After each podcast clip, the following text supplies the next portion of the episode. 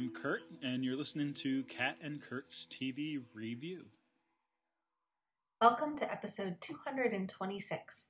As far as plans go, I make my own. This week, we're discussing the Battlestar Galactica movie The Plan and season 4, episode 14 of Angel Release. As always, we suggest you watch the episodes before you listen to the podcast. Also, if you haven't done so already, you may want to listen to our first podcast to get an idea of our methodology. Okay. So, uh, well, so might as well start out with production notes. Um, why, why change now, right? Um, yeah. So, Great question. so go, go ahead, Kat, because uh, I think you had some, right? I do, and I'm going to run through them real quick just to kind of note that this uh, movie was written by Jane Espenson, directed by Eddie Olmos.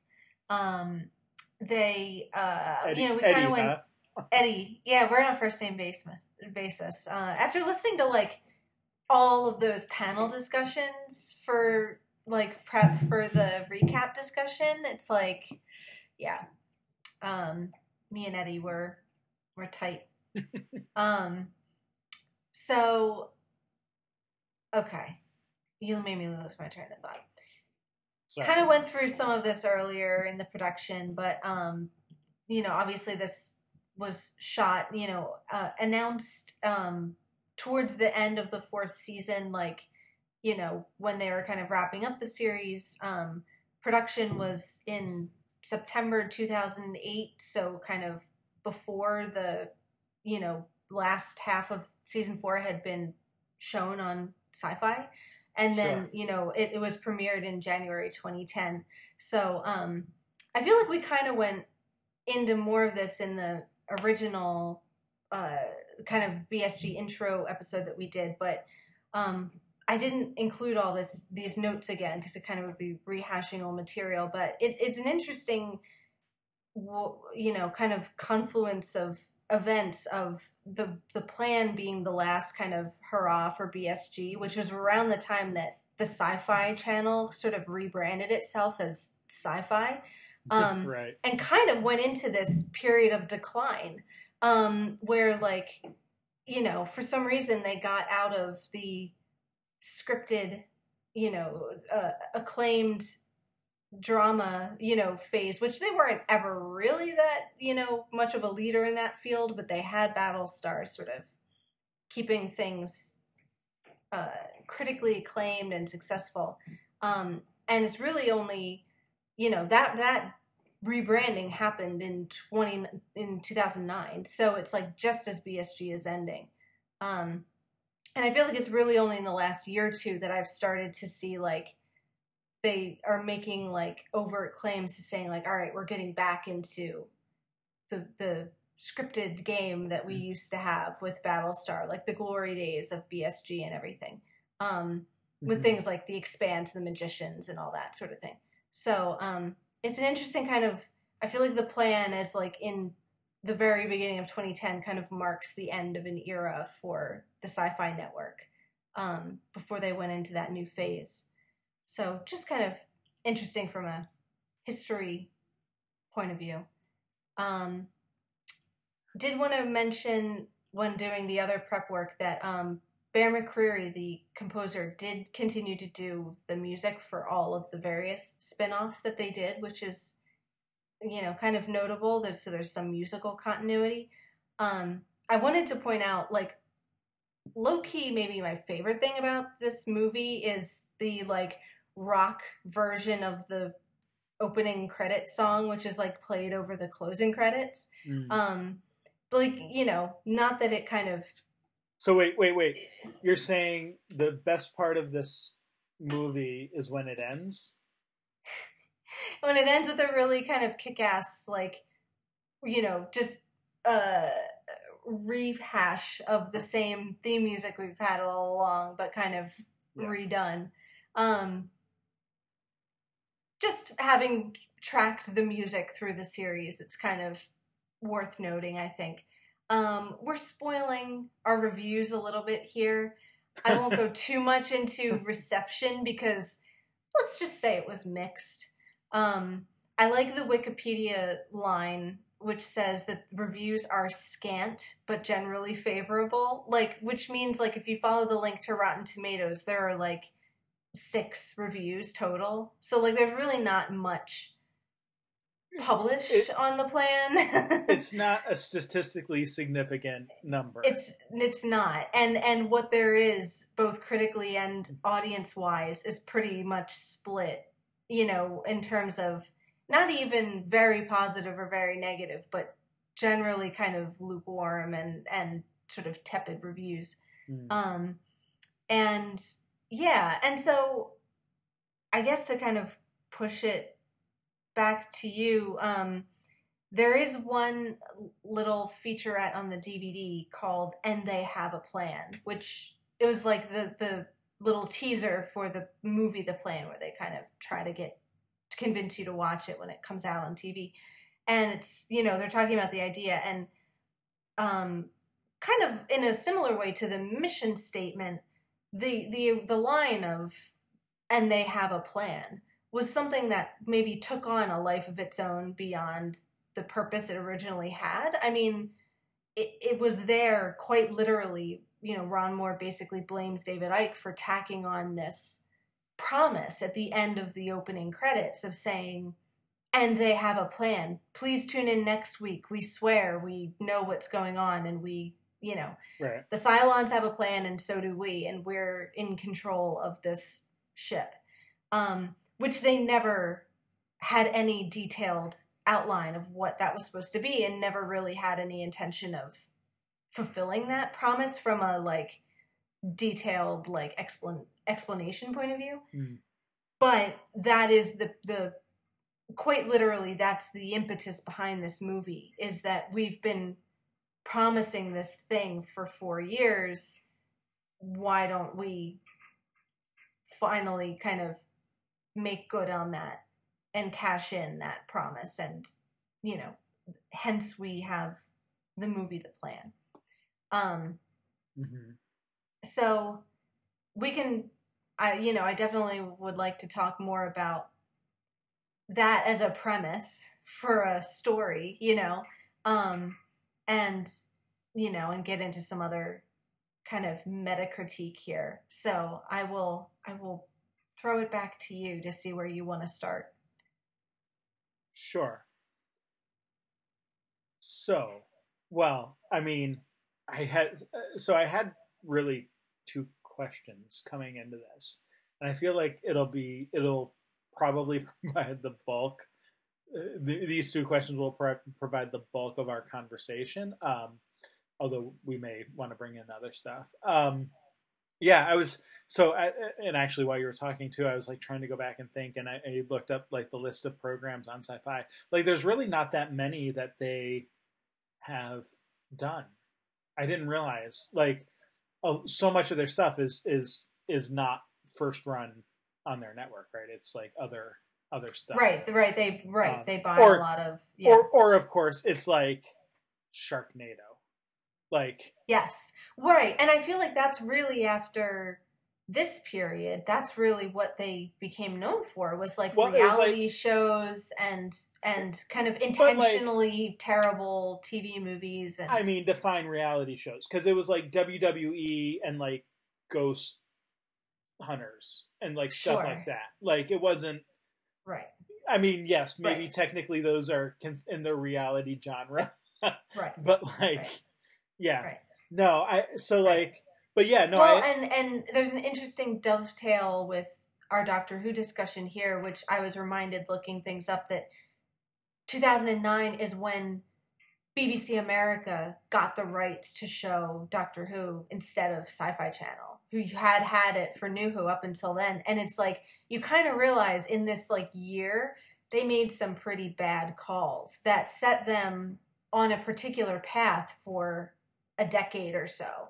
And only now are they kind of course correcting. And i think bsg is kind of seen as the flagship of the channel like the network at its peak like what it could be doing and hasn't been doing for the last Mhm. eight years or so so um, um Yeah, and just so looking at like sort of the scripted shows they have, um, so you've got like um, like you mentioned, The Expanse and The Magicians, um, I, which I've seen the latter, and, and I quite enjoy the adaptation that they've been making of that. But then like um, other ones that I've heard of um, include the Twelve Monkeys, which I've never seen the show. I, I remember seeing the movie back when it like first came out. Mhm. Um, and uh, Wynonna Earp is like the other one, but I think that's actually a Canadian show that they just Mm. um, air. Like I don't, I don't even know that. I don't know. There might be like one of those co-development things where they're like, right, right, you right. know, do whatever. But Yeah. um, but looking up, uh, you know, I think there's opportunity for excitement about some of their upcoming programs, Mm. possibly even in context of this podcast. Who knows?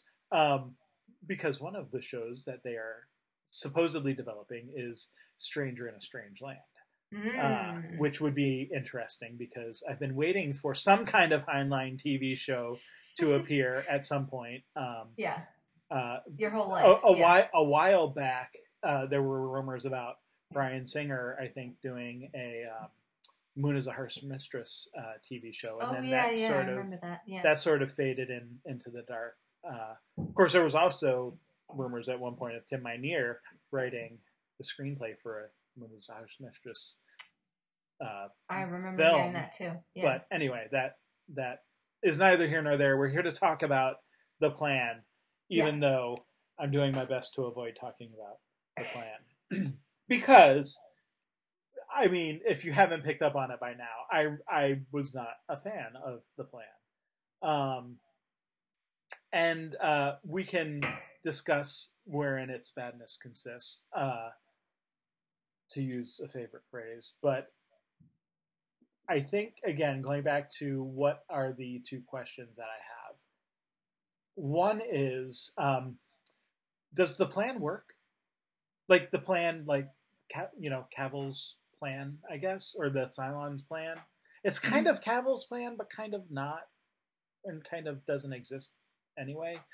Um, so that's my first question, and then my second question is, does the plan work? That is the entity The that is film. the film that as like a follow up to the series. Like like does it actually work and does you know sort of the idea of having this like prequel film it's not even really a prequel, I guess.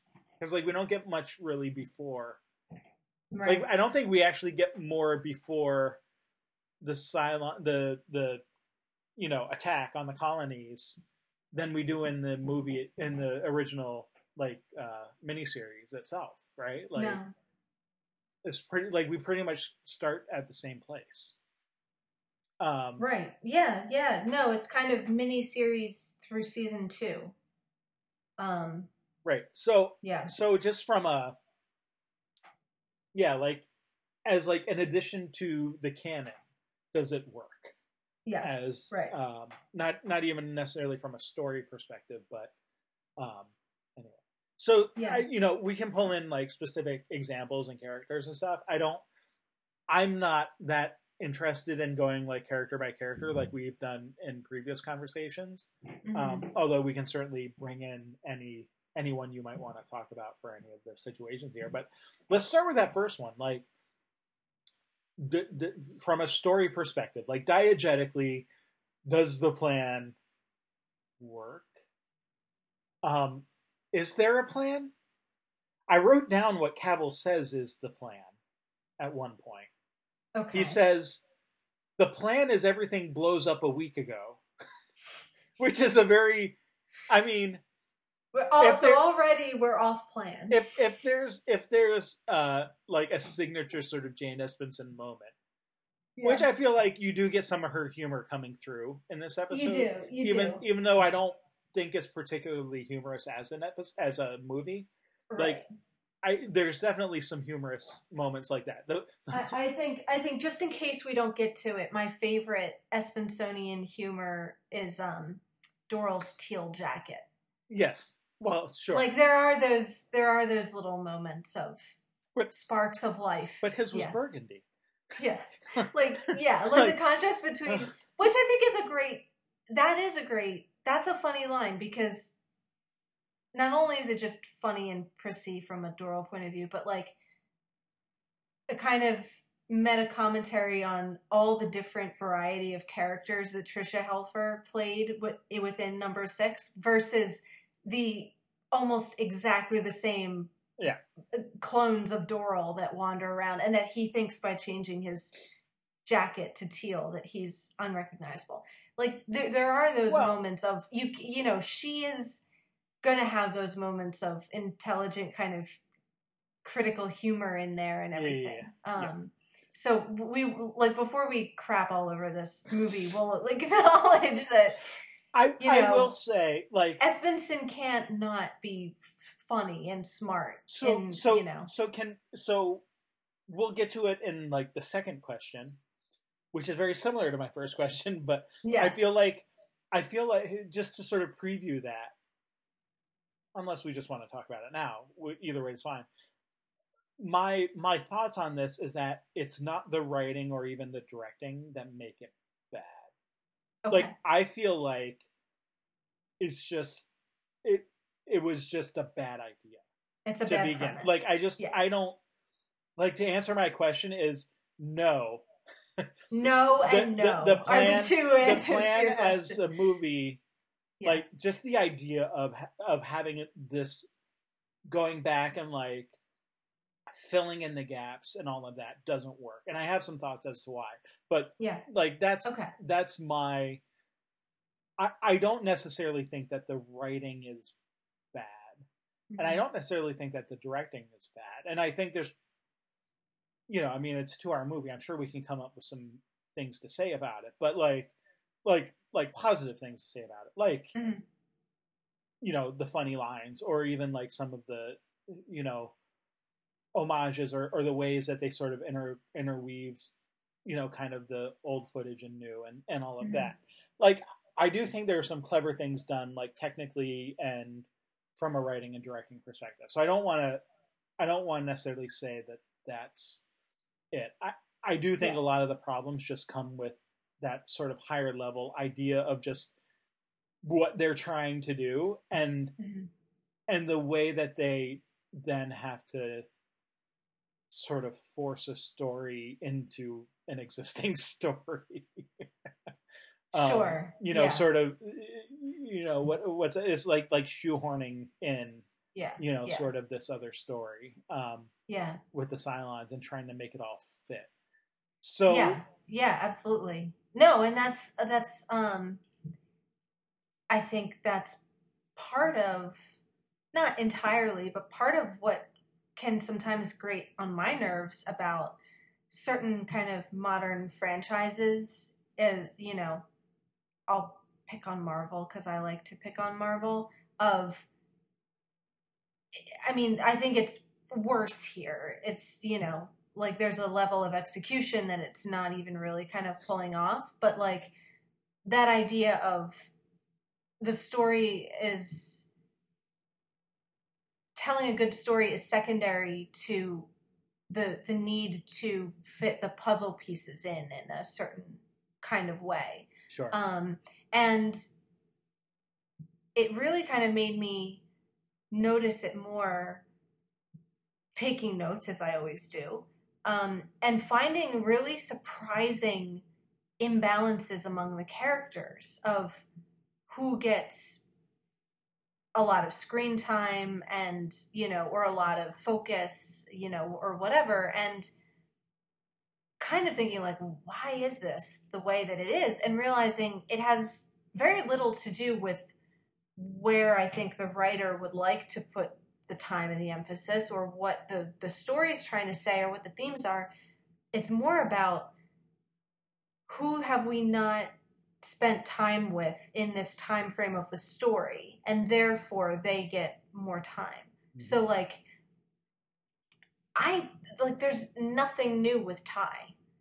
Um and i don't think it's because jane espenson doesn't want to include Tigh. I think it's because we spent the first two seasons with Tigh there's nothing new to say but Right. so like you have one of the final five who barely th- his screen time is all pretty much archive material from the first two seasons. There's really no new scenes with him, whereas you get like way tons amount of screen time with Sam and with Cavil because you have like a whole season and a half before you ever saw them. Well, Which it's like I not that I don't like those characters, but you realize there's the logic to it is only to do with where do we have room to shovel in this new story and not where is story going to be interesting. sure.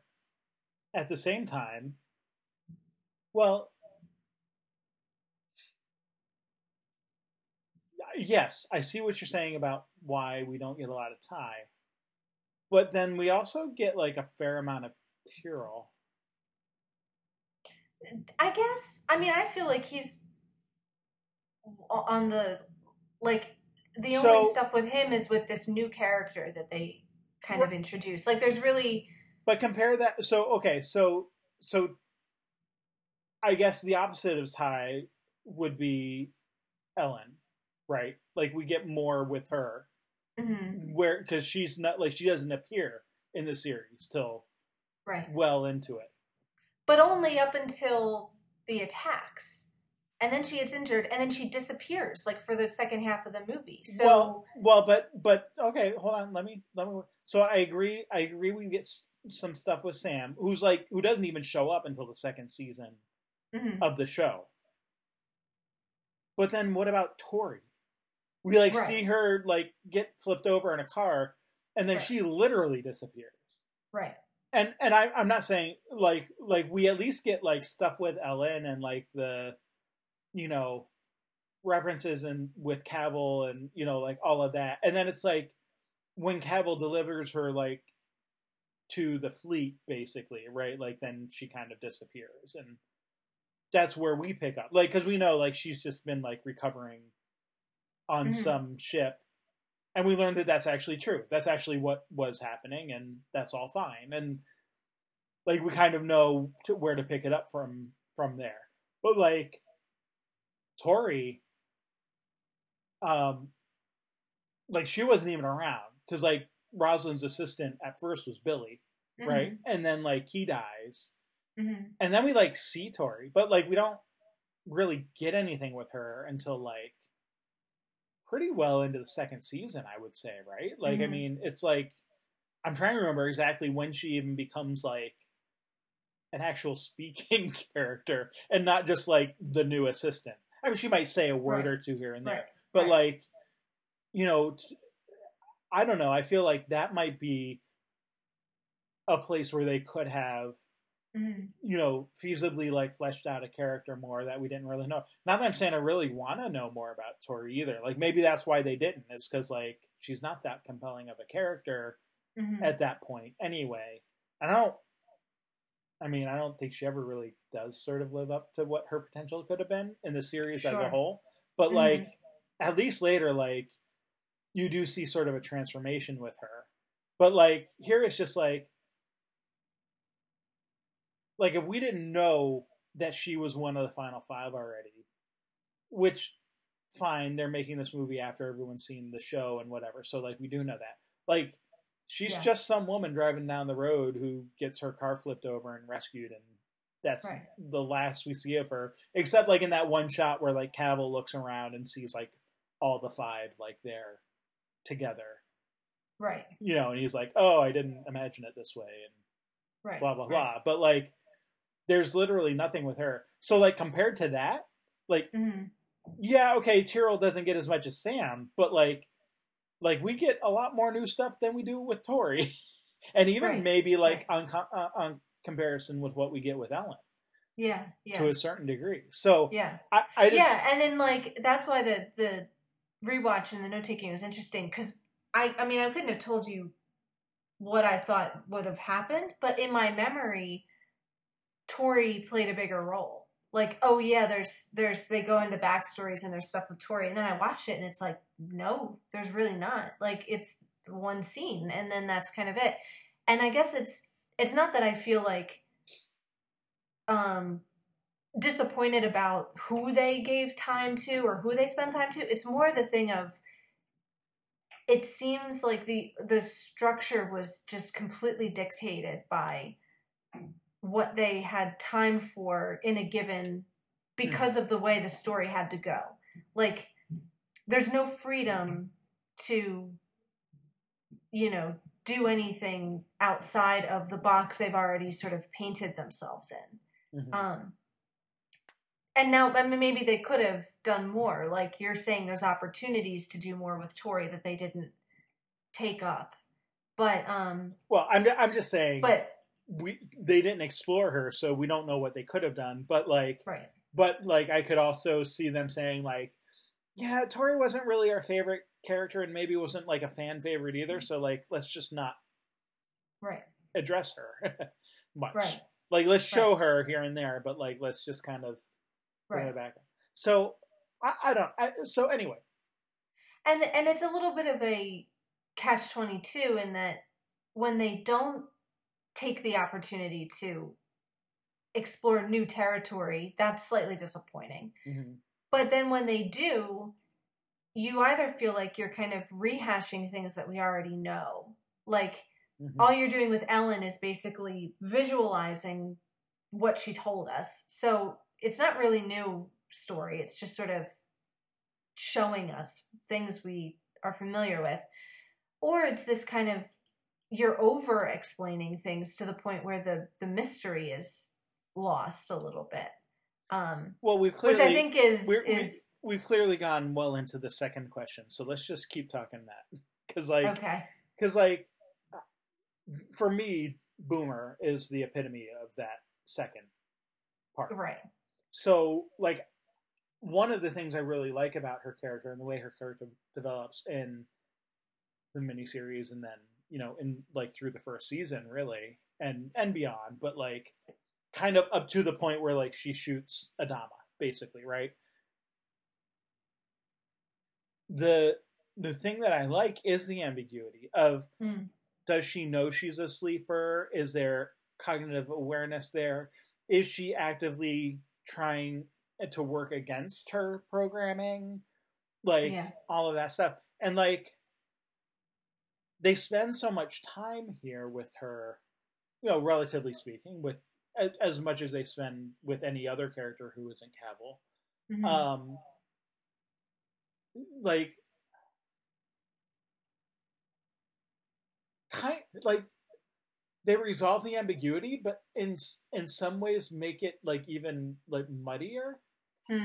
like because you're just sort of they just sort of like okay well she doesn't seem to know or like she has these memory losses but then we see like the memory lapses and it just it kind of becomes less believable because we see what happens now like in those memory lapses right like Mhm.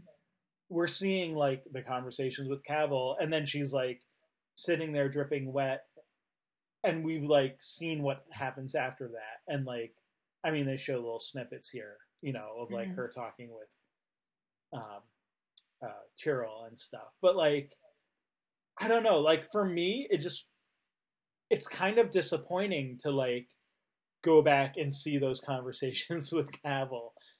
Where whereas before like you could sort of like like you could guess and you could kind of fill in and say no no i think she's really trying to you know be a good person and not do whatever. But like there's Right. these like biological urges that are or you know programmed urges that are like making her do these things and she's trying to fight it as much as she can whereas like here it's just Right. like it it just kind of undermines that uh that whole thought process with her Right. Um, it it change it it undermines the kind of compulsive nature of it and changes it more into she's a she's doing all this like it makes the kind of her culpability a lot stronger Mhm. and like she really is actively conspiring and sabotaging um Right. it's just that Cavil puts her into like this memory trance every so often so she doesn't remember it but yeah it does change the kind of nature of well her and whole thing and the i mean the thing about the ambiguity is because it then sets up Athena, which I feel like if we now if we if we know that like Boomer was really in on it and sort of the you know being a sleeper agent was just sort of like yeah like Cavil's programming or whatever that makes Athena less believable in a way too Hmm. to me anyway because if it's like well the eights are just kind of different and and can you know have someone who goes against their model and kind of because that that's athena first and then later it's boomer right like Right. like boomer's the one who then like votes differently than all the other eights but like athena is the first one to do that and so Mhm. like I don't know. I just I feel like if you go back and like explain that and it's like no, like she was part of it all the time, then it then it kind of becomes like, well then she's not really like fighting against anything. It's like all just part of the plan, I guess. Right. Right. Um which disturbs me because like the plan isn't that good and that well thought out. Like the internal plan. Like the Well, and as you said, they don't even really explain well, the so I didn't what all they I do, didn't finish in- reading. you know. I didn't finish reading though. Oh, finish. All right, reread So- Cavil's quote So about so plan. I'll, I'll, I only got the first sentence out, and then Oh. we started talking about Jane Espenson. so he says the plan is everything blows up a week ago. All the humans are dead, and we Cylons all download, and the universe basks in justice. In justice being two words, not injustice. Um, However, it didn't fracking happen. And then he kind of goes on more in that same vein. So, but that's not a plan. right. Like that's just like a here's a thing we want to happen. And I guess like I guess there's a plan to like make that thing happen. But like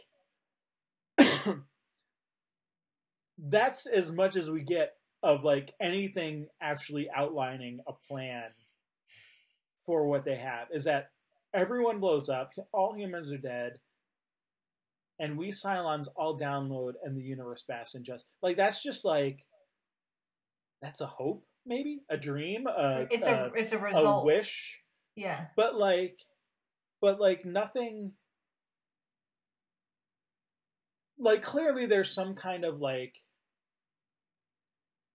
steps, you know, in place to get you know get like the Caprica Six into place to put down, you know, pull down the defense mech. But but like all of these things are, it's very half baked at best, and like I don't know if that's like, like is is the title supposed to be ironic? Like, are we eh, like is this like we're gonna give you the plan, but we're we're kind of doing a wink wink thing here to show you that like oh one of the flaws is that the Cylons didn't really have that great of a plan and so Right. then it turns into because most of the movie is not about that plan right like if that's the plan if if if Cavil's words here the plan is everything blows up a week ago then the movie isn't actually about the plan because that was like that happens in the first three minutes Right. of well or whatever you know like Yeah. of of the film and then everything else is reactionary to the failure of the plan Yes. Yeah, we're just that's what I was thinking as you were reading that quote is yeah, the the the result of those of the plan was supposed to be everybody blows up a week ago. So the plan is the stuff that comes before that, which we don't see. Um but i I do think it- there is intent. I do think there is, I, like, from an authorial intent, if I can read their minds a little bit, I think they are trying to go for some of the of the irony of that. I mean, clearly they they make a lot of reference to the failures of, you know, Cylon planning and Cylon intention and behavior, and at one point the one six kind of catalogs all the different failures and everything.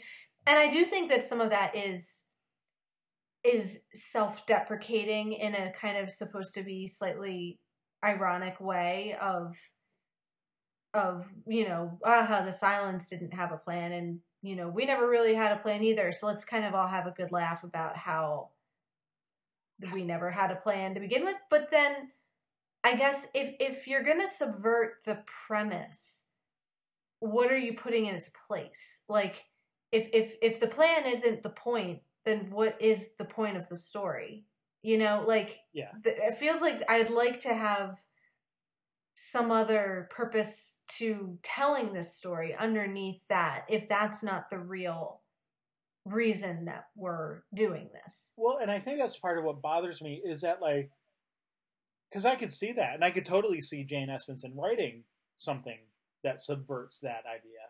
mm-hmm. But I don't. I think, I think, the story feels to me like it is kind of taking itself earnestly, like that there is an actual plan. Because like, then Cavil goes, and it's like, I'm gonna pull all my Cylon brethren and sister and and you know pull them together to you know accomplish this goal of wiping out humanity.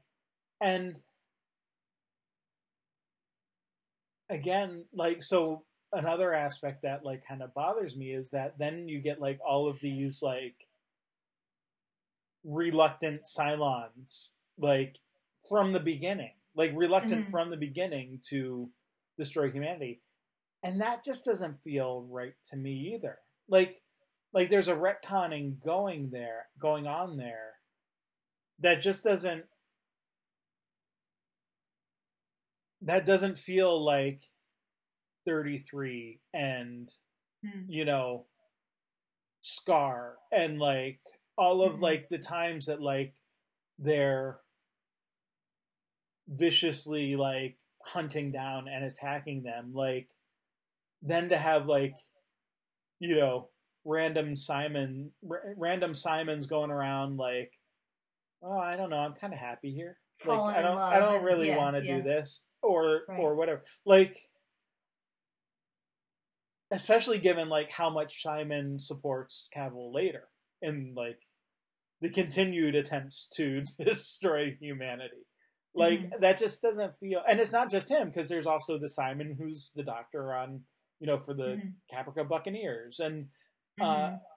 like right to- and even the Cavil who's with the Caprica Buccaneers you know yeah yeah So I don't know. For me, like again, like that could be an interesting story of like it's more than just like Boomer and Athena who kind of break with their models, but but that if that's not like just a subversion, that's just like we're just going to ignore how the Cylons all act in the series Hmm. in like the first in literally the first half of the entire series they're all like gung-ho we're gonna like kill all the humans Mhm. except for these ones over here like they Mhm. just except for the ones that we didn't show except, you except Yeah. for the ones that we want to just kind of throw in here and whatever right, and right. by the way all right so like Cavil's you know annoyed at Doral for like only like wearing a different color blazer or whatever I mean literally they're dressed the same the the two Cavils yeah and like the Simons are all doctors. Like you couldn't even like think like are you at least like different types of doctor? Like is one like a dentist and the other like you know an internist or something? Like I don't I don't know. It it just Right, right. like and and maybe that's just the Jane Espenson like sort of self aware laughter, like you were saying, like laughing at at themselves to say like you know, Right. compared to the sixes, like you said, that have all the different out outfits, like Doral thinks it's enough to just have like a different color blazer. Mhm. But then like it's completely ignoring the fact that like the Cavils look exactly the same and Mhm. The Simons all had the same profession and you know this Mhm. and that. I don't know. yeah Um Yeah. So yeah and and again like i can see what i think they're trying to like the i mean the story that they're covering is leading up to new caprica right that's where it ends is with right. with the Cylons give through Cavil, they give their message of retreat or truce or whatever. But we're, you know, and then the, the two Cavils are executed and thrown out the airlock. And then um next thing that happens in the story is they find New Caprica, they settle, and then a year later the Cylons show up. And it's it's I feel like what they want to be doing is showing the groundwork that paves the way for the kind of we're gonna rule with love idea of New Caprica of it's it's more than like I I think the idea is to show the seeds of it as in more than just Boomer and Caprica Six, even if they're like the leaders of this new peace and love movement. That like there are many Cylons who've had these kinds of thoughts and hesitations of regret for what they've done or who have spent too much time around their human victims and have grown soft and attached and all this stuff. Um but again is that new information or or does it remove some of the kind of mystery of that to begin with like yeah, it doesn't stand on its own, really. Mm. Um, and it over explains the show, which did stand on its own, and I don't think needed this movie to explain itself. Mhm.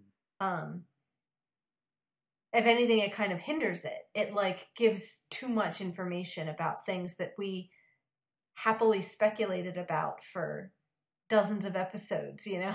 like you know, all the things about the Cylon cuz that's what's kind of cool, I think. That's why I like downloaded so much as an episode is that for the first two seasons you don't get the Cylon point of view at all. Mm. You know, I mean, you have individual Cylons, you know, I mean, you get Boomer, who, not counting the plan, I think you can almost count as one of the humans just because she believes so strongly and like Mhm. you, I don't really think of her as representative of the Cylon point of view. Like she's in a very unique position. Um and you get like Athena and you get some stuff with Leoben where like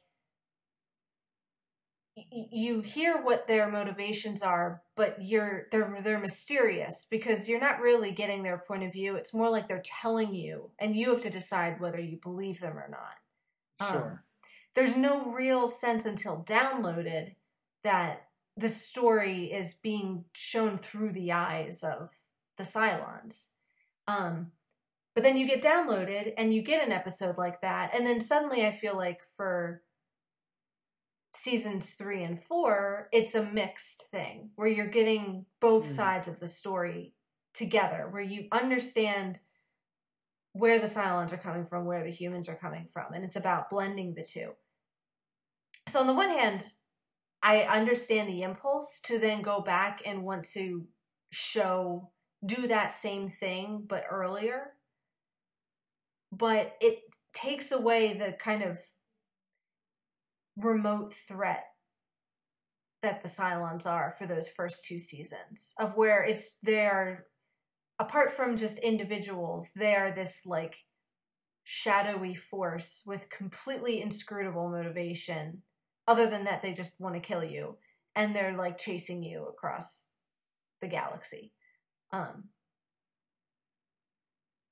so I simultaneously kind of get what they're trying to do and agree with you that it's a flawed premise. They really shouldn't be trying to do that at all. Um, Yeah.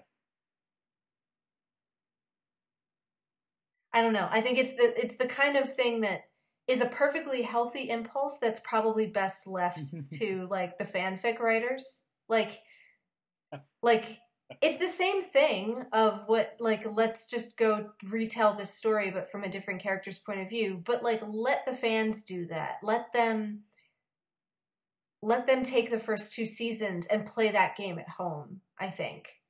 Um because when I, I think when creators get too over invested in defining what the canon is, all you're really doing is kind of closing off windows of possibility. Um, Mhm. I mean, I've heard this complaint about like, you know, Pottermore and stuff. Like, at what point should, you know, J.K. Rowling just say enough is enough? And, like, do we really need everything defined, every Well, I, every character's backstory mapped out in a timeline. Sure. Like, is there a kind of over impulse to explain and sort of, yeah, Right. Right.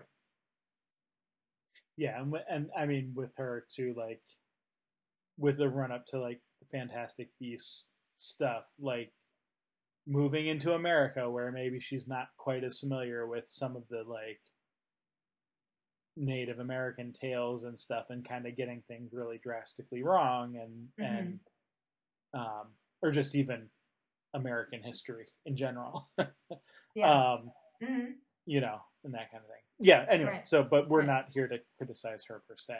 But yeah, no, I mean, no, it- but I it- think it's a really similar impulse. Yeah, I, I do, and and it go. I mean, so maybe in the last few minutes we can even move beyond the plan. And I know we're not like talking about like Caprica and Blood and Chrome and like that kind of stuff, but but I feel like it's the same thing, and probably reasons why those failed, and and maybe even why a lot of spin-offs do ultimately fail because you're, uh, you know, of course we're about to talk about a spin-off you know, an episode of a spin-off of Buffy in a few minutes here.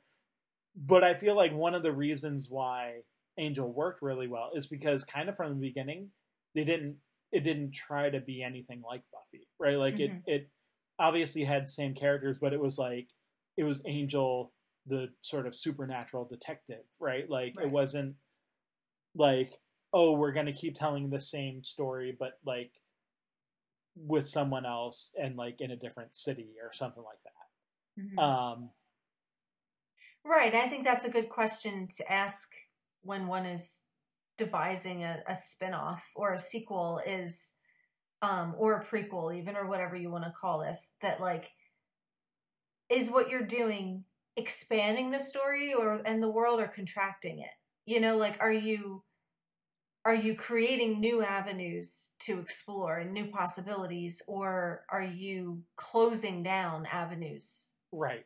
you know and Right, that doesn't that's not to- to say that you can't reuse a character or you know I, I don't think it's that black or white but it's a different spirit it's a different way to approach something Yeah, Yeah, no, it's it's the difference between filling in gaps, which is basically what the plan is doing. And and yeah, like taking it down like a different road. Like what what Mhm. if we went over here and did this thing? But it's exploring it's actually exploring new territory versus just like attempting to Mhm. plug in, you know, Mhm. some holes. So or, or even some perceived holes. Things that weren't even necessarily holes. Because like you said, like a lot of it is just like showing what we've already been told or or you know maybe taken for granted but like like things that didn't really need like further explanation and then Mhm. like over explaining them um in a lot of cases yeah. So yeah i don't know. So i mean we kind of ended up just sort of blending both. Because i because i do feel like a lot of the plan like the diegetic plan mm-hmm. is okay they put a lot of work into like blowing up and attacking the colonies but then like like i don't get the sense that Cavil has a plan right after Right. that like it's not like he's like okay i'm going to sit in my room and come up with a new plan that we can execute it's more like a, a lot of it's just reactionary Mhm. and a lot of it's just based on you know how much i can do to like kill the rest of the humans and that becomes like but then there's also like a lot of like you didn't come see me fast enough, so now you have to blow yourself up. Like that's not Mhm. a plan. That's Mhm. you're pissed at Simon and like just want to get back at him. Right. Like that's just vindictive jerkiness. Right. Um that so I don't know. And Yeah. and that's fine if that's the point, but like again, like I don't know that it's executed that well. So so it reminded me of um the song by the Shins, uh, the Young Pilgrims, where there's a line in there that uh, you know says uh, fate isn't what we're up against. There's no design, no flaws to find. Um, although we're finding plenty of flaws in the plan here. It's that idea of like, yeah, they're actually they're like it's fine if there's nothing like, you know, if there isn't a plan, if there wasn't an ultimate design, but then trying to like sort of go back and fill one in Mm. just kind of feels a little off. Yeah. Um, to me, anyway. Yeah. Yeah, and I think the premise and calling it the plan, like clever subversions aside, I, I think it the the title promises a certain kind of structural cleverness and like you Mhm. know baroque sort of story storytelling that it just doesn't not it doesn't even attempt to deliver it because like you said it it's joking about how the plan is shot in the first 10 minutes. Um you know. So yeah it's just um unfortunately ultimately a pretty disappointing follow-up. Um Yeah. Which I- feel bad is was probably meant to temper some of the um perceived you know disappointment over the kind of you know that that impulse that fan impulse to have answers at the end of a show Mm. like you know it's like well if we're going to have a kind of at times ambiguous finale then like here's an opportunity to sort of quote give answers um and yet ultimately probably just makes things worse which i think is a case of like the audience not always knowing what the exactly what they want you know like Sure. and, and I think or or or the or the writers not necessarily knowing how to interpret what you know the audience is asking for in in their story and and you know when they say they want answers what exactly do they mean by that um Hmm. you know so here's a bunch of answers that nobody was really clamoring for Right. um Right. so Yeah. So anyway, I don't know. Uh, you know, structurally, like we meant, we kind of mentioned real quick that they use like footage from like the original miniseries and like first couple of seasons, and then sort of interleave it with new one. I think part of it for me too is that like some some of the people aged that four years of the show better Mhm. than others. Um, Yeah. So like you know, so Tricia Helfer looks pretty much the same today as she did, you know, Right. when the series started. right You know, the wig is and- slightly and- different and- but other than that and like that's so like there's no difference there. And like we see her in enough sort of different yeah, costumes and stuff that like not costumes but like outfits or whatever that like you're used to kind of seeing her in different roles anyway. But like like Tyrol is noticeably different Mhm. even though it's like trying to pass him off as like the same age as like Tyrol four years ago. yeah um, Yeah. So you know, some of that's whatever. That's fine. yeah like some it's of not it like better than others I mean, yeah. none of it, none of it's bad as young Adama and young Tigh.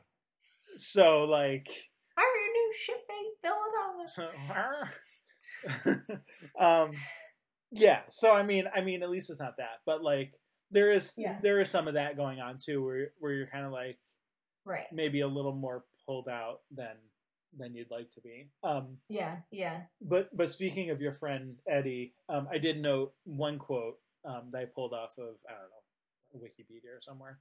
Um, is he said uh, when Battlestar fans see the plan, they're all going to have to go back and watch the entire series again. And my response to that was, yeah, because the movie makes no sense, and so they have to go back and rewatch the series for like a palate cleanser. And remind Yeah. themselves of Like- yeah, yeah. like this is what actual good BSG is like. But anyway, no. Again, like, sorry, I'm I'm I'm in my, you know, defecating all over it mode. But there there are some decent points. I think uh, it's worth watching once, and um, I've done that now, so Yes. we can move on. Yeah. Fair enough. Um So with that kind of a said, disappointing note to end. I- but then you know what? On the other hand, it, it's. Ahead. But but I'm glad that we. I'm glad that we separated it out from the series though, because it's not like there's no relationship to the series. Clearly there is, you know, but in Mm. another way, it's really not. You know, it Yeah. was it was a separate thing. It was an afterthought. Um and I don't think it it enhances the experience of the series really. Um to when I go back and rewatch the series having seen the plan before now, I'm not thinking about the plan as I'm watching it. like I'm not thinking, oh, you know, right. this you know, Leoben's right around that corner. You know, like um Sure. Whereas you do that, like, so a classic example of something like that is like, you know, Rosencrantz and Guildenstern are dead, where like, not everybody who sees Hamlet, but like enough people now who know and love Hamlet will make reference to like kind of joking and giggling about the fact that when Polonius gets killed, they're like really behind the curtain the whole time. You just can't see them Mm. like you you kind of have fun playing that game of oh where are they um i can't i can't think of any times during our rewatch where i was thinking oh i can't wait to talk about the plan when we realize what was really going on in this scene the whole time. Like it just doesn't it's not a seamless fit. Right. um and like some of them i a few of them like i actively try not to think about. Like for me this kind of actually ruins the shelley godfrey thing of having seen the end of the show i kind of liked just as a head canon i kind of liked the idea that she was head six kind of manifested and that just sort of made herself appear to everybody else because by the end you kind of know she has maybe more control over who can see her and when. Um or at least it hints at that. And then i liked the idea that maybe shelley was a manipulation of head six and that's why she sort of can disappear from the ship at the end of the episode.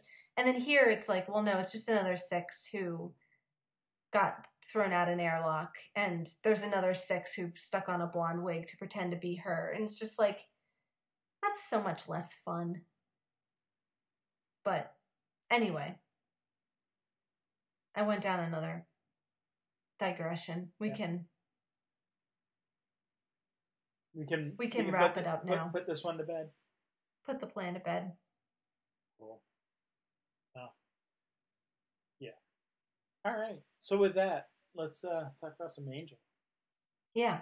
Talk about a spin-off that actually worked.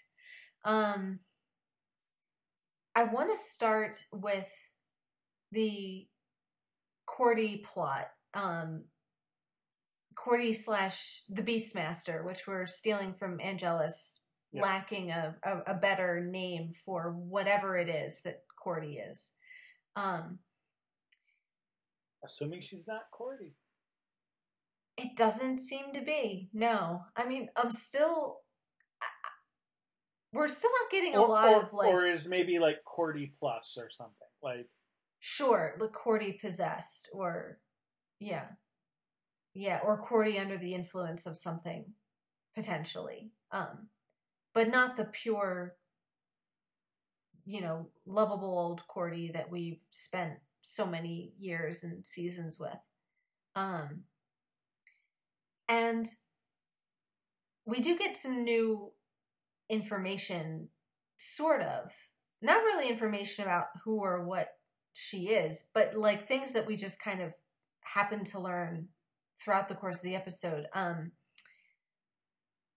I guess most importantly, being I got a much stronger sense of her omniscience Hmm. and omnipresence, um, or at least potentially.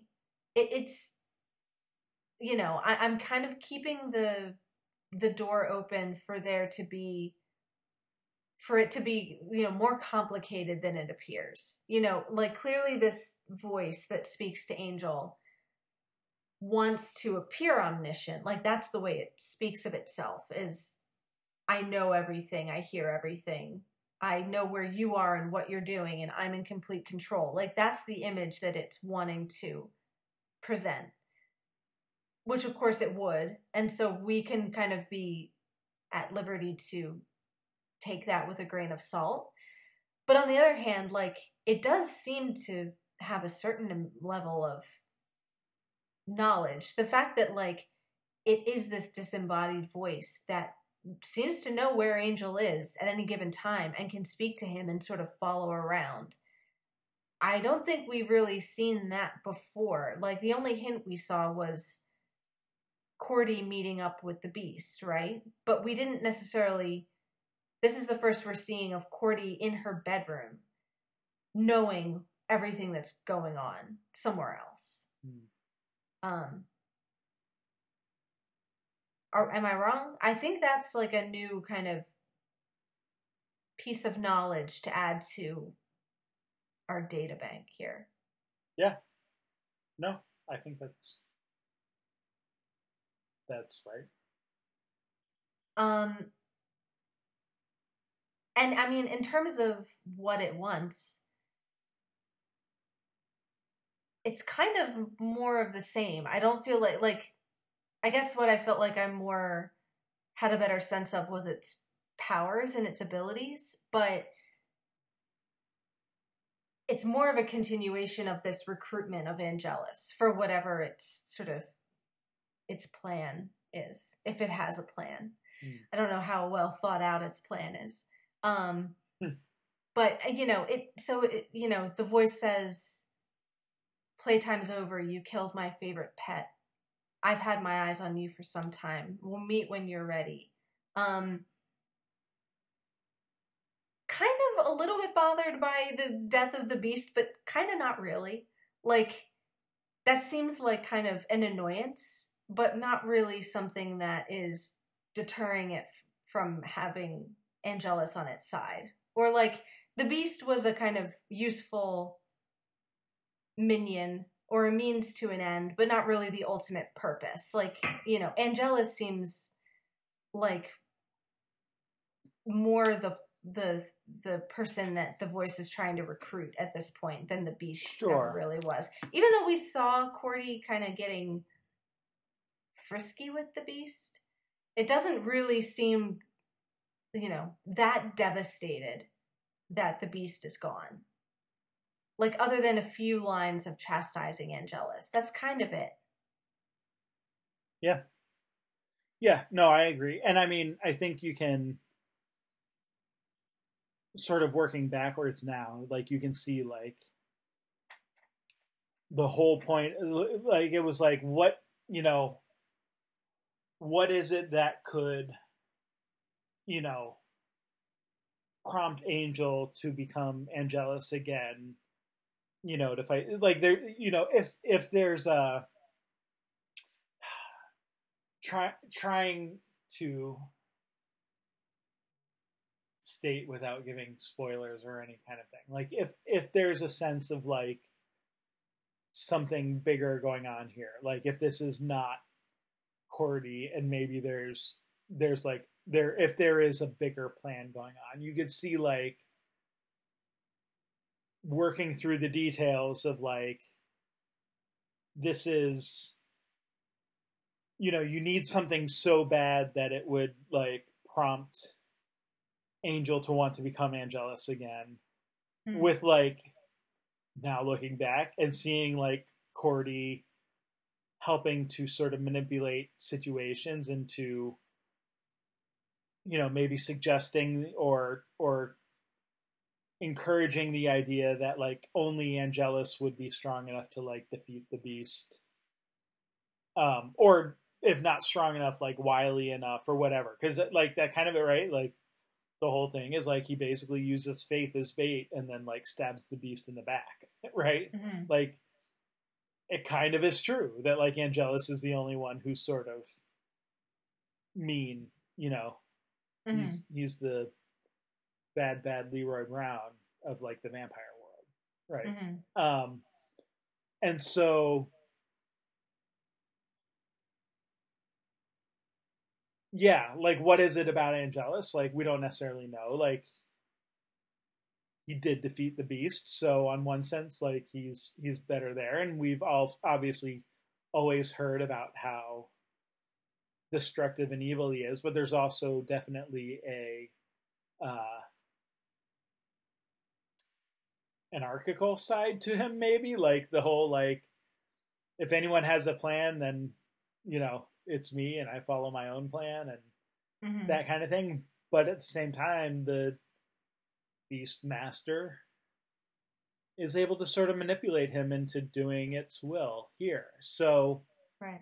uh there does Yeah, seem to be a sense yeah. of like that was that was sort of the goal all along but and you know uh we're at you know episode 14 of 22 so like if we're looking at like you know a third act of a three act play like we're just kind of starting on that road here right as much as that might Mhm. apply to like a seasonal arc like we're coming down we're not quite at the home stretch but like we can see the home stretch Mhm. and so like if we have the angelus sort of now actively working for the beastmaster and by the end of the episode like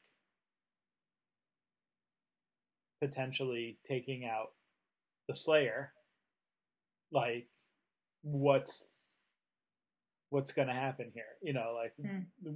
how much worse are things going to get and how are they going to sort of resolve them i guess at this point. Yeah.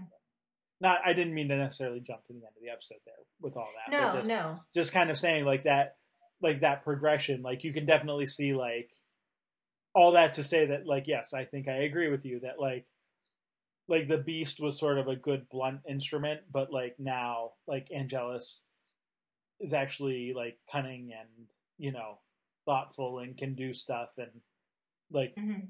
There's perhaps a reason. So, and then just from a symbolic or a parallel, I guess, when Cordy left, like it was so that it, you know, it was when she and Angel were about to like admit their love for each other and Hmm. you know, who knows what would have happened at that point. But like not that Angelus knows it yet, but like now you have like evil Cordy and evil Angel Hmm. kind of together. Right? Yeah. So yeah interesting uh yeah Yeah, no that that that twist hadn't really occurred to me in those terms but that's kind of a neat parallel um there did there was definitely stuff that reminded me of the beginning of the season in this episode like i i, don't know if i'll be able to pull the exact lines out but like references to um angelus you know the threats about you know i'll i'll leave you buried forever. Like i'll return your soul and you know you'll be sort of that you know describing the torment of angelus being awake but unable to affect any change or have any control over his situation in the kind of hell of living buried deep down within Angel Mhm. kind of reminded me of Angel's situation at the beginning of the season, where he's sort of buried under the ocean and like the kind of torment of of that situation. Um so there were certain things that were kind of prompting me to think back to the beginning um or the end of the previous season, I guess. Yeah, and the extent to which the Beastmaster is you know a- affecting a larger plan is interesting because there are lines in there about um she says destruction sometimes is its own reward and angelus says you're talking to the guy who ate the choir so which is a funny line but um so there's some kind of idea that they're potentially kindred spirits in the sense of being agents of chaos and not necessarily having not that they don't have plans they're manipulative and they're wily like you said but they don't they're not necessarily doing it for a purpose or to, for in the service of any big idea. It's just Right. for the the sheer pleasure of Right, it's for their The own sort of yeah pleasure and. But whatever. then- but then that doesn't necessarily seem to be true because you know the like you said potentially the beast was just a ploy to get angelus so there's this sort of long game this long con going on which implies like a a, a higher goal um and if the beast which was like raining hellfire and eternal darkness wasn't destructive enough then like what's beyond that? What's worse than that? Mm. um you know is is a question that i have. Like if the beast is only a minor step on the way to a bigger plan like all right well what would that be? Um i don't think it's this. It it it was it's just occurring to me to wonder if there's any potential crossover with buffy here in terms of you know the Hmm. ultimate sort of apocalyptic scenario like is there any sort of not that the the beastmaster is the first necessarily but is there any sort of common alliance or goals here um i don't that's not I i wouldn't i don't think so but um I mean but that certainly would um check the bigger and worse than the beast box um sure. potentially I mean And- and and sorry, go ahead. well so we talked in the last episode about the the little reference to the assassin trying to take out faith Right, and how yeah. that's so that's kind of what's making me think of it here of having angelus versus faith certainly would take faith out of the game for the ultimate conflict with the first. And and this is this is could be the loss of like a major So ally you know in that fight and everything. So do you think like just going down that road would it be like excuse me um like maybe Cordy is under the influence of the first as we've seen other characters become? Um or do you think or or is there i a don't think it's i don't think it's in the same way as some of the other well we've seen her touch people right? This is what we learned from giles so. Right like it's it's not she's Cordy not a isn't like a manifestation Right. of the first. But I could see her being under the influence of something in the first camp, you know, like something in league with the first. I mean, I guess beyond just the simple fact of like, aren't all the bad guys really in league with each other in some sense, but like, sure I guess something a little more except when Angelus organized. kills Yeah, bad guys but right right. Yeah, something a little more organized than that. That's like, maybe this is, I don't know. I don't know. I was gonna say like this is the lieutenant in charge of like the LA contingent, like Hmm. like and your main kind of action items are take out faith bring back angelus destroy the city you know uh cripple angel investigations you know or um or maybe even just distract them so that like they can't help Buffy. sure right. Um, right. Right. Yeah. I mean i don't know. My sense is that it's not necessarily that that little episode with faith and the assassin was such a kind of under the radar reference that i don't think it's leading towards like a huge crossover but i don't know. I hadn't really thought about that too much until you were talking about some of this stuff so it's just sort of occurring to me now Yeah, sure. Um. hmm, okay. Yeah, I I Um, would keep an open mind about the possibility of a crossover with Buffy. It it hasn't happened in a while, but that doesn't mean it couldn't happen. uh-huh Throwing that out there. Um. All right. Any other? So we kind of talked about Cordy and the voice and possible, you know, things or entities that she might be. Uh, anything else with her in particular, or or sort Um, of like her and her, at least in her relationship to Angel, uh, Angelus.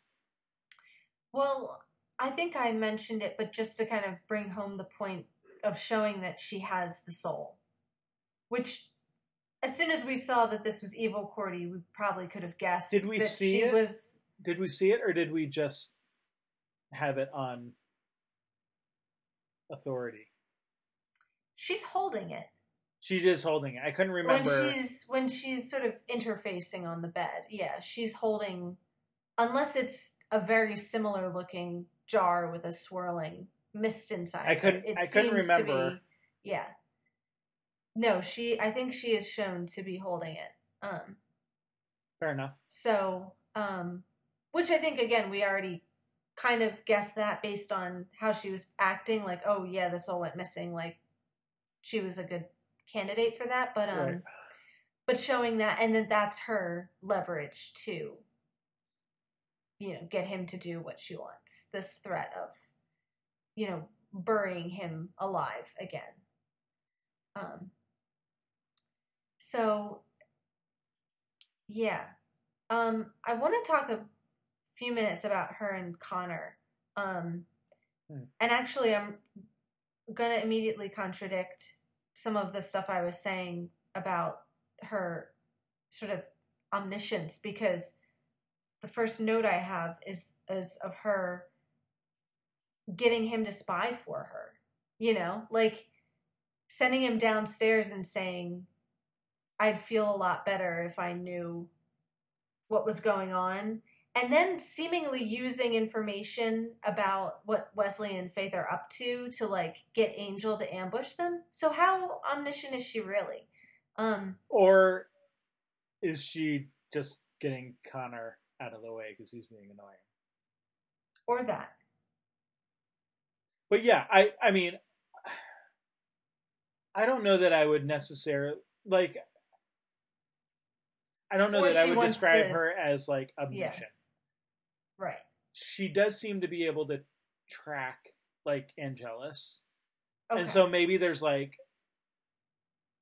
a way that she can do that in particular, right? Like, but I don't, I don't know that I would equate that to like she can see anything and everything all at once, right? Like, Right. Yeah, so okay, so there's some sort of psychic link with Angelus. well, I, I don't, I mean, I don't, I don't even know. Like, like this isn't even like I can spoil it because I honestly don't know or remember like what it. Mhm. I mean, maybe it's a magic spell, and maybe it's like a locator spell that she could do for anyone, but is like using it on Angelus or something. You know what I mean? Like, like I don't know that it's necessarily so formal or uh, strong as a specifically psychic link with him either.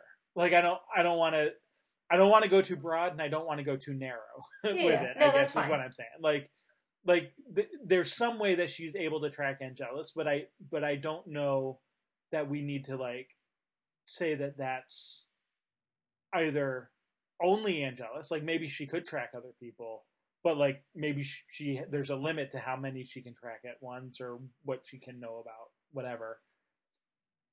At the same token, like I don't think that can be equated to like she can do everything and like track all people and all things.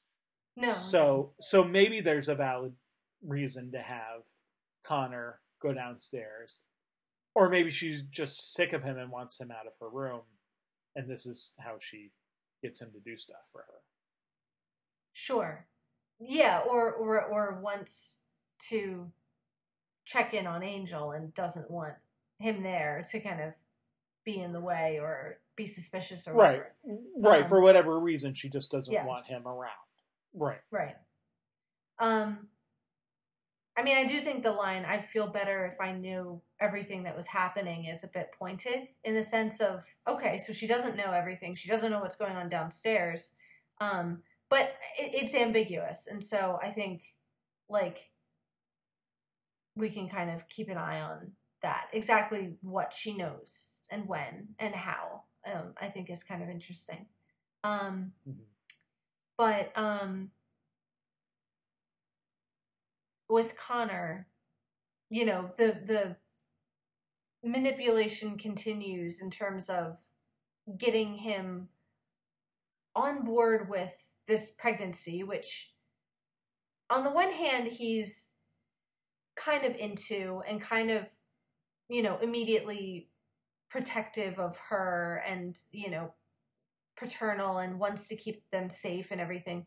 But on the other hand, like I think he was clearly a bit disturbed by in the previous episode and you know and again he's sort of wanting to tell the others here and she's not letting him um which you know seems like would be a tip off that you know you might want to go do that connor um Hmm. but you know he's easily sort of influenced in this area it's not like he really knows what he's doing so she kind of says it with authority and he takes her at her word that you know they wouldn't understand and it's not a good time um Nobody understands our love.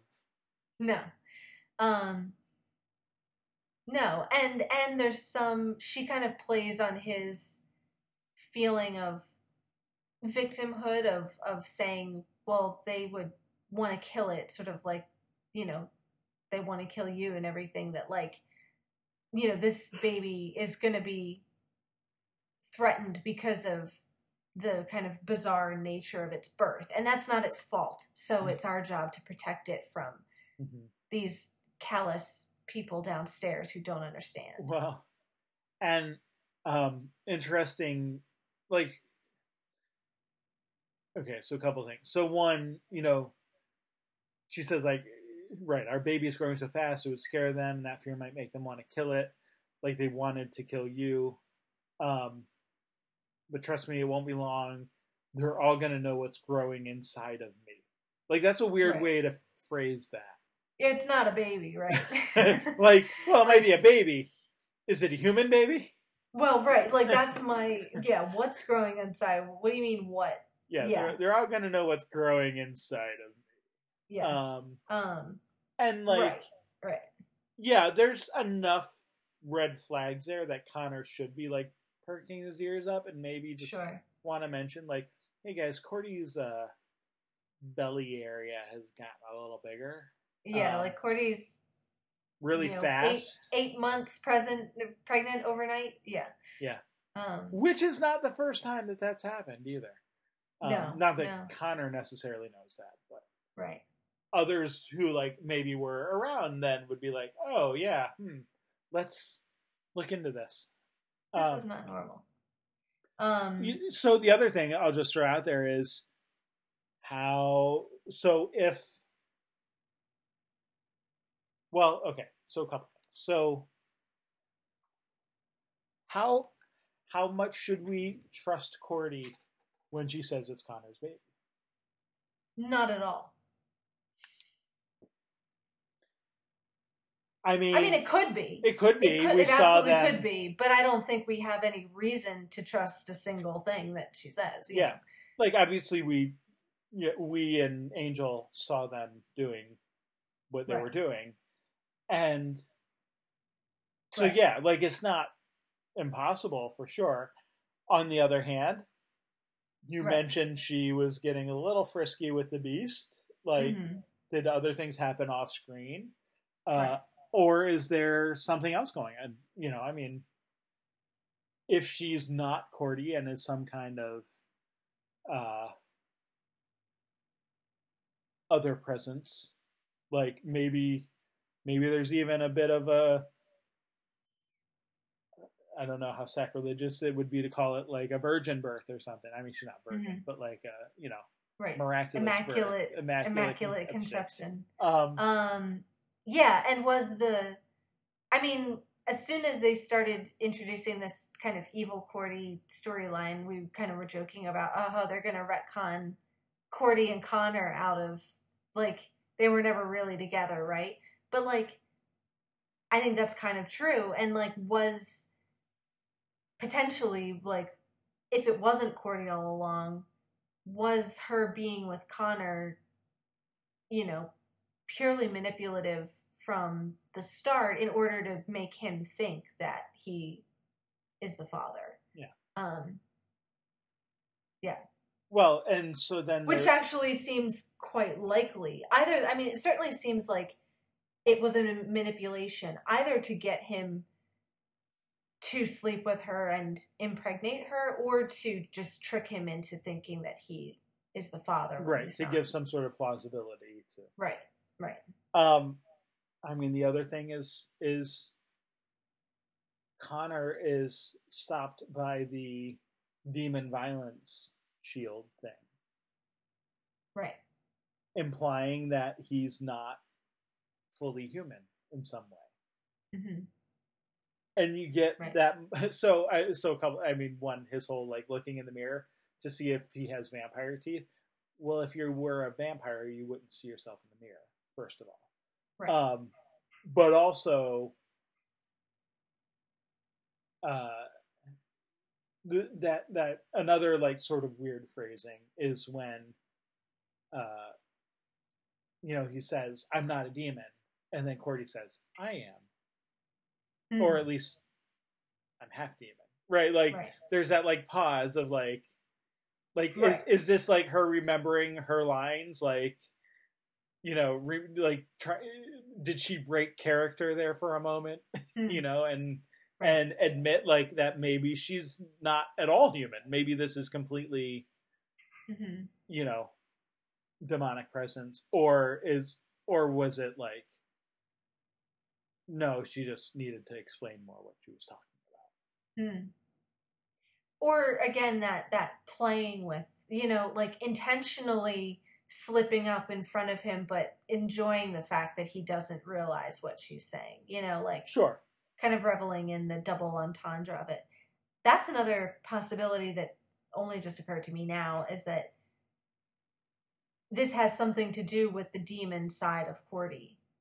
You know, like that this is really Cordy, but maybe the demon is like the demon part of her is out of control. Mm. Um like there's been some sort of change in behavior as a consequence of that. Possibly. Yeah, we I mean like we never learned much about that before she ascended. No. No. So, yeah, just another kind of avenue that just sort of occurred to me. Um anything else with uh with Connor? Or or Cordy and Connor together? No.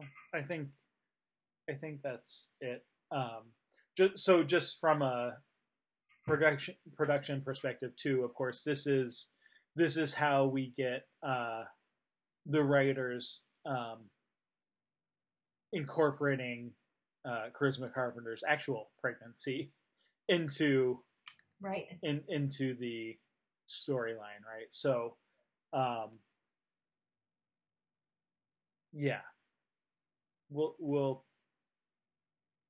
I won't go further than that at this point, but um, there was there was knowledge about her, you know, having become pregnant, kind of between seasons or whatever, I guess, and and so like you know, in the first however many episodes, like she's not really showing or whatever, but hmm now this is like okay we need to figure out a way to sort of incorporate that so this is one of those Okay.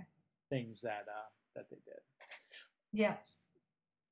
charisma so sorry i don't know how much you know um about this but it's, not directly tied in and i'll try not to give any spoilers or anything but there's a somewhat famous you know within buffy circles or whatever um it's somewhat famous or, or infamous you might say about cordy or uh, sorry charisma becoming pregnant and Whedon's feelings about that and and sort of what happens there. So Mhm. um, I won't go into any details, but we'll we'll at some point in the future talk about that as a point of contention from a production sort of standpoint. Um, Yeah, we touched on it a little bit when we um, did our kind of episode on diversity and and Whedon's problematic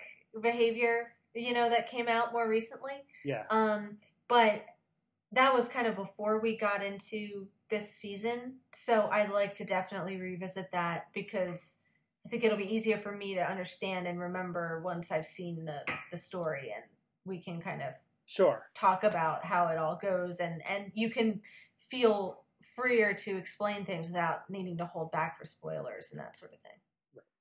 Um, so yeah, let's remember to come back around to that. Um, Um, I didn't. Now that you mention it, I do remember you bringing up the pregnancy. Although I wasn't even really thinking about it when I was Yeah. watching Well- the episodes. and and I mean, given that we just had last season, you know, like Darla's pregnancy, kind of in the beginning of the season before Connor. Right, like this is a Is- pretty this- standard storyline. Yeah, It, it is, but it's also like from a writer's perspective, they weren't necessarily looking to revisit like demon Right. pregnancy so soon. right, um, if right. if we're looking at that, but um, so just right. this is kind of their way of incorporating her her Yeah. pregnancy into the story um, and all of that. But Yeah. anyway, yeah, we can we can talk more of, on that at a later date. Yeah. Um. All right.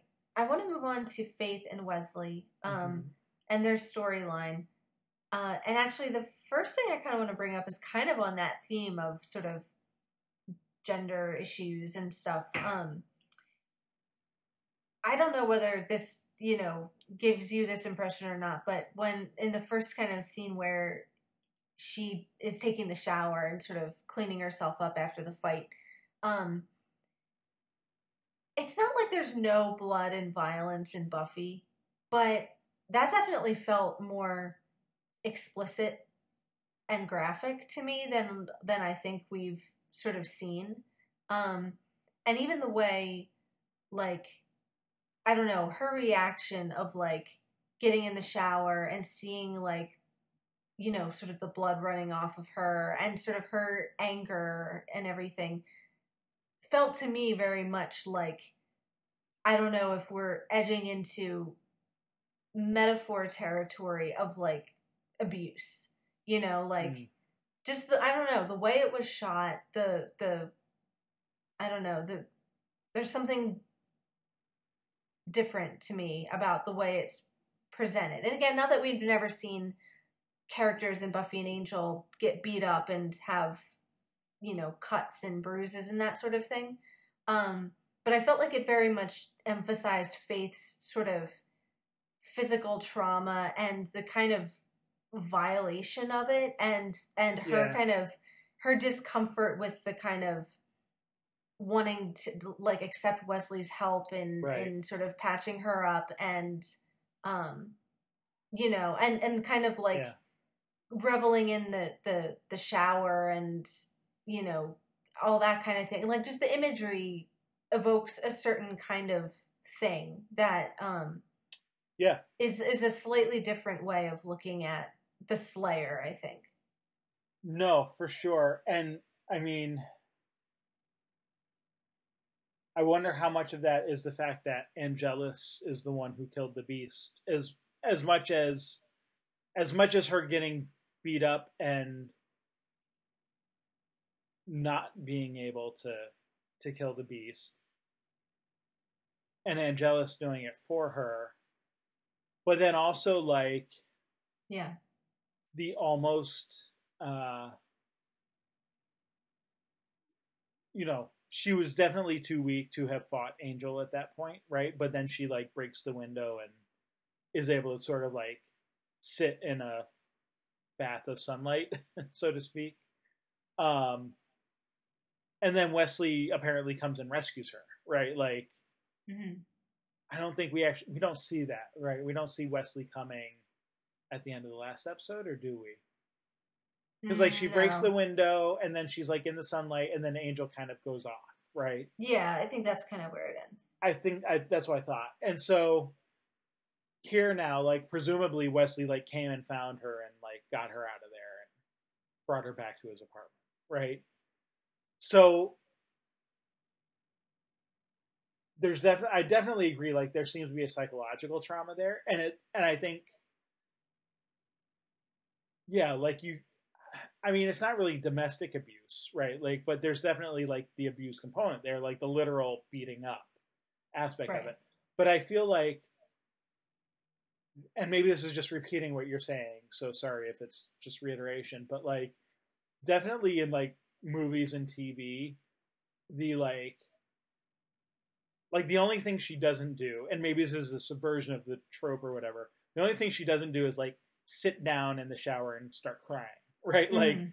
but I feel like that's that's definitely a whether physical or mental or whatever like like that it's like that cathartic like getting in the shower and letting everything wash away and like having a good cry and like whatever Mhm. is more associated with psychological trauma Mhm. than physical although like the physical might also be there it, it it feels to me like that's generally more used in sort of the psychological trauma aspect Mhm. of Mhm. it and and so i guess just my take on it is is that that it's that there's something there whether it's that she wasn't able to kill the beast or that she came so close to becoming a victim of angel or all of the above or even the having to be rescued by wesley of all Right. people like you know which kind of they get into later like obviously they have a history and so um you know and, and yeah again like maybe it's all of the above or you know some mix and match of those things but yeah. uh yeah no i definitely agree with you like and it's not like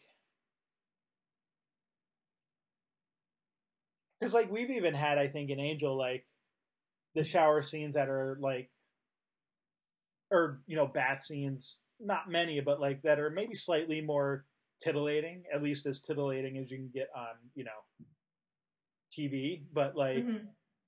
this is definitely not that. It's like the like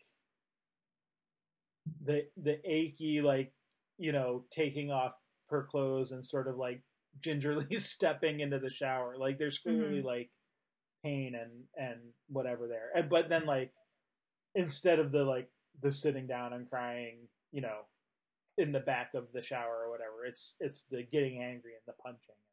right You know, right. That Right. And you yeah, you definitely get her frustration with Yeah. the way that whole thing went down. Right. Um yeah, and I guess even if it's not making it's not necessarily saying she's in a an abusive relationship, just the imagery like like you're saying that connects you to all the movies and shows that you've seen that have done scenes like this Mhm. i think kind of subliminally connects you in that direction Right. to think about those other stories and um to make some parallels there for the character um so yeah and definitely like the physical toll is emphasized but with faith it's very much about the psychological Mhm. trauma of it and her own you know demons that she's still continuing to wrestle with and everything Right. um so yeah i guess then to kind of talk let's talk a little bit more about the faith wesley dynamic um because they kind of got along last episode but like all right it's at it's episode two of their partnership and clearly they're not as over their issues as they Right. might have s- seemed you know last week Yeah. um Well, it, it was very straightforward last week, right? yes Like, it was right, like- right. Find the beefs, track them down, and kill them. Like now, it's a little more. I mean, it's find Angelus, but like right there's a lot right more like find sort of angelus but can we investigating. can we capture angelus you know Right, right. like- there's a lot. It's a lot more complicated than just like find and pummel, right? Like there's Right. there's a and it's and, and, and, after harder. getting her after getting her butt kicked i think the question is can she do it too like right, even if she does find him and does hold herself like you know to these standards of capture don't kill and everything is, is she even able is she up to the task of taking him down Yeah, yeah, that's um Yeah. and you know wesley wanted her to so last week he definitely recruited her for the reason of she wouldn't kill him like you know but here he's kind of encouraging her to go further and saying you need to get back to that damaged roots of who you were if you're going to take him down like Hmm. this holding back and kind of altruistic attitude that she has isn't what we need right now. Um you know like he- the the scene where he calls her all sorts of names and provokes her into Yeah. getting angry at him just to kind of show him like all right you're still capable of this. It's still inside you. Um i guess the more maybe a little more interesting is the flip then of what's inside wesley right because kind of at this point he's scarier than she is um you know like he's the one who's like right. volatile and willing to Well- cross ethical lines and um Yeah, I I don't know that I quite agree with volatile, but certainly, yeah, certainly crossing the ethical lines and um, detached. I think. Yeah right. You know where like even though he's bringing up like how she tortured him i almost get the sense that like he actually doesn't care about that. And not that not that he doesn't care. Like i'm sure he would have rather not have been tortured but Mhm. like like he's not i don't think he's bringing it up because he's like got a beef to resolve with her i think he's bringing it up precisely to egg her on mm-hmm. and and you know that whole like the callousness and and the you know prompting her to get a reaction and stuff because he ends all of that with it's what you need to beat him. Like when she Mhm, finally mhm. does react when she finally you know does say like you know this is like she's trying to say like i'm not going to hurt you again and he's kind of saying like but you need to be willing to right? Right. I mean that was sort of what the face off with angelus outside the hotel is about and she doesn't do it and he gets away. Like now he's saying like you need to be able to hurt me in order to like get him, and that's you know it's more important in a way because he you know without getting him he'll go out and hurt so many more people. Hmm so um Yeah. yeah anyway Um. Yeah, I don't know that I have a lot else to add to that. I think there's been a, a you know, a kind of interesting reversal of their situations, which is kind of fascinating given how diametrically opposed they were when they first started. Um, it's kind of wild to see them like have met in the middle and even kind of crossed over the fence in that way. well Um, and and i mean so is wesley actually acting like her watcher at this point? Or is it like is he so completely off base that like it's not even kind of what that should be either? Like i don't i don't know like i'm i've been i was trying to sort out my thoughts Mhm. there when i was watching it second time of like he in some ways he's kind of acting like her watcher now Yeah. but but Yeah. there's also like while we know that Giles can take care of himself, like you also don't see Giles like stabbing a drugged human in a you know vampire brothel, right? Like Sure. that seems like beyond like the worst thing he did was kill Ben, probably, right? Like That's what I was just thinking of. but like is Yeah. that is that quite the same as like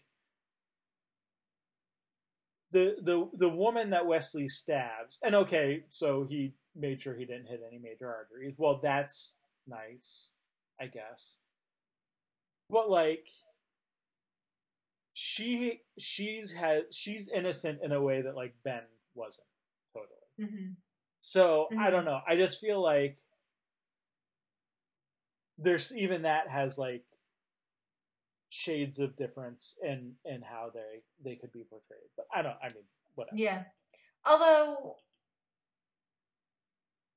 although you know Giles, like, I guess even though Ben isn't innocent, he does kill him. Whereas like Wesley, so far, you know, doesn't Only go stabs. that far. Yeah, yeah. So I I think there's a similar I, I mean I think Wesley is indulging in this kind of dark mystique, you know, behavior in a way that Giles we haven't really seen like embrace Well, this, you know. and maybe but, like, that's maybe but there's a potential there's a potential for it. There's there's we've seen in Giles Sure. moments where he can be ruthless if he wants to be. Um but I think Wesley's obviously Sure. gone further down that road. But I think he like the the watcher point is good. Like he is mentoring Faith in a particular way of or at least leading her, right? right, right, guiding her along Yeah. the the kind of slayer that she needs to be. I guess the the one last point though about the difference I sort of see between Wesley and Giles is that like okay, yes, like maybe so Giles killed Ben, which to kill Glory. And so like we can argue about the level of innocence that Ben had and like but you're right, like he killed him versus merely stabbing him in the shoulder. On the other hand, you get the sense that like that was a one-time thing for Giles, or like Right. Yes. you know whatever. Right. Whereas like with Wesley, you kind of get the sense that like he's probably stabbed some other people in the shoulder, and maybe not that long ago. Right, and that's yeah, that's what I was kind of trying to put my finger on is with Giles you see the potential for it. With Wesley you feel like the potential's becoming a reality for him like he's starting to act this way, Mm-hmm. you know, or yeah. Anyway, all right. Yeah. I don't. I mean, I don't know if you want to talk about the big fight, like like a lot of action. I don't know that there's a ton to say there. There's a lot of banter between Sure. Faith and Angelus. Um, Yeah. Um. Yeah, I don't know that there's. I mean the the cliffhanger ending is obviously you know like worth mentioning, but as it's a cliffhanger, you know there's not a ton to say other than we'll find out next week what exactly Tune in next week.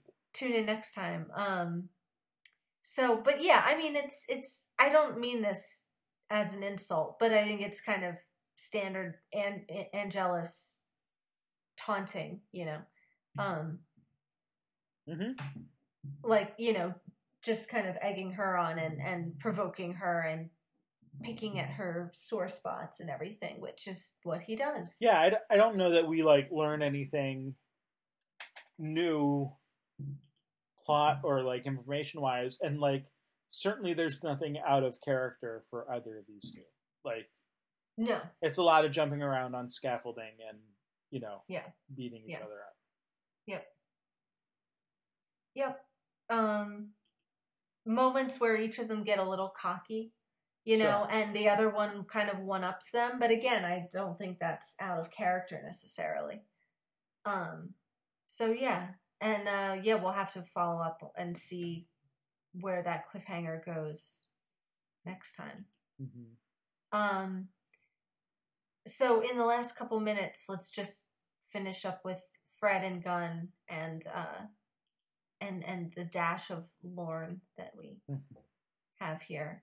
Yeah. Um so Fred has this like kind of identity crisis after she's you know Fred the brain who's the smartest one around gets sort of duped by Angelus and his fake maiden made in Taiwan medallion or whatever he has.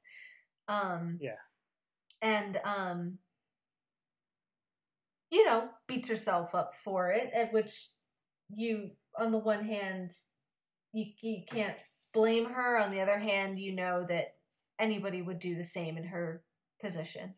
Um and yeah, I'm not sure if there's anything else to say about that situation. Um Yeah, I mean, honestly, I don't have a ton to say about Fred and Gunn and Lorne okay. in general. Okay. I think, yeah, like There's some little hints of them wanting to reconnect, but they don't they don't really get to go anywhere quite yet. So no, um I guess we can kind of just keep an eye on that and see where that goes in the future. Yeah. Um, yeah, and then Lorne gets hit with a trank gun, Yes. knocked out. Um, Yeah, one, Lorne's kind of becoming a little bit of the Giles, isn't he? Yeah. Of, of getting like knocked out a lot. one of these days you're gonna wake up in a coma.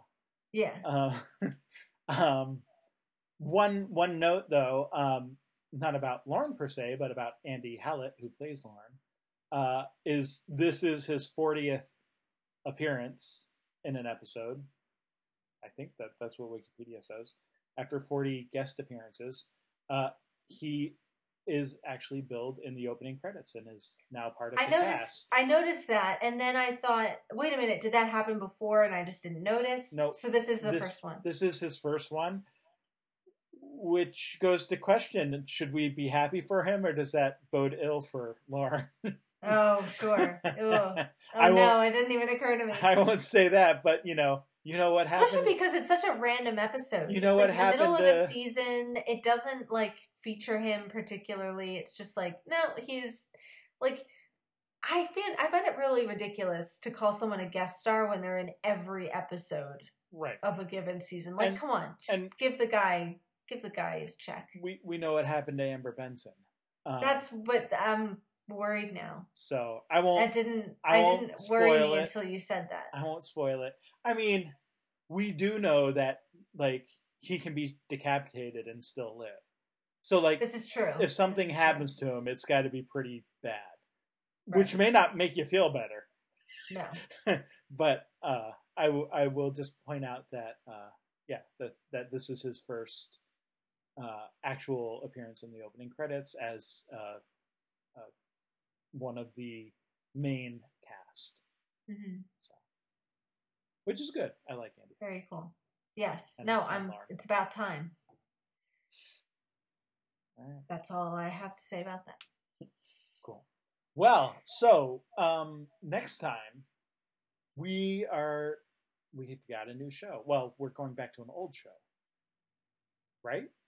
Yeah. With Doctor Who, Back Um, to Doctor Who. and we're going to be doing. So we'll be doing the uh, 2016, not the most recent one, but the 2016 Christmas movie, Yes. and uh, or Christmas special, I guess. Yeah, yeah. The the Return of Doctor Mysterio. yes. Um, so yeah, we'll be back with that, and we'll be back with so so these there. You know, we had um the last Buffy episode was Storyteller, right? The the um, Andrew sort of narrated episode. Um, Yep. And then we had you know last week's Salvage release, and then next week we have Orpheus. And so these three do kind of make up a three part series. So I won't tell Mhm. you what gets resolved or changed, um, but there's, you know, it's sort of a three. title. It's a three part arc, uh, Mm. so to speak. So we can we can uh, we can talk about that then, and uh, yeah, and, and and back with some Doctor Who. I I feel like I should go back and rewatch like season nine again before Sure. before we talk about the Christmas special here because Yeah, like I don't yeah. I, I mean I re- sort of remember it, but it's Yeah. been a little while now, and I like that's not I'm not used to that with Doctor Who. Like when we Right. talked about it before, it was I was kind of watching it new. Right. It was very fresh. Yeah. Um, Um. yeah. Anyway, that, well, yeah. I don't know that I'll have time to binge watch the the entire season between now and No. next week, but No, Um, but uh, but but I'll I'll throw in some context and some production notes that can maybe help us sort of remember where we left off and recontextualize things for this Cool. episode. So, yeah, I think we can definitely plan on that. cool, very cool. Well, all right. So yeah, so we'll be back next week then. Sounds good. See you then.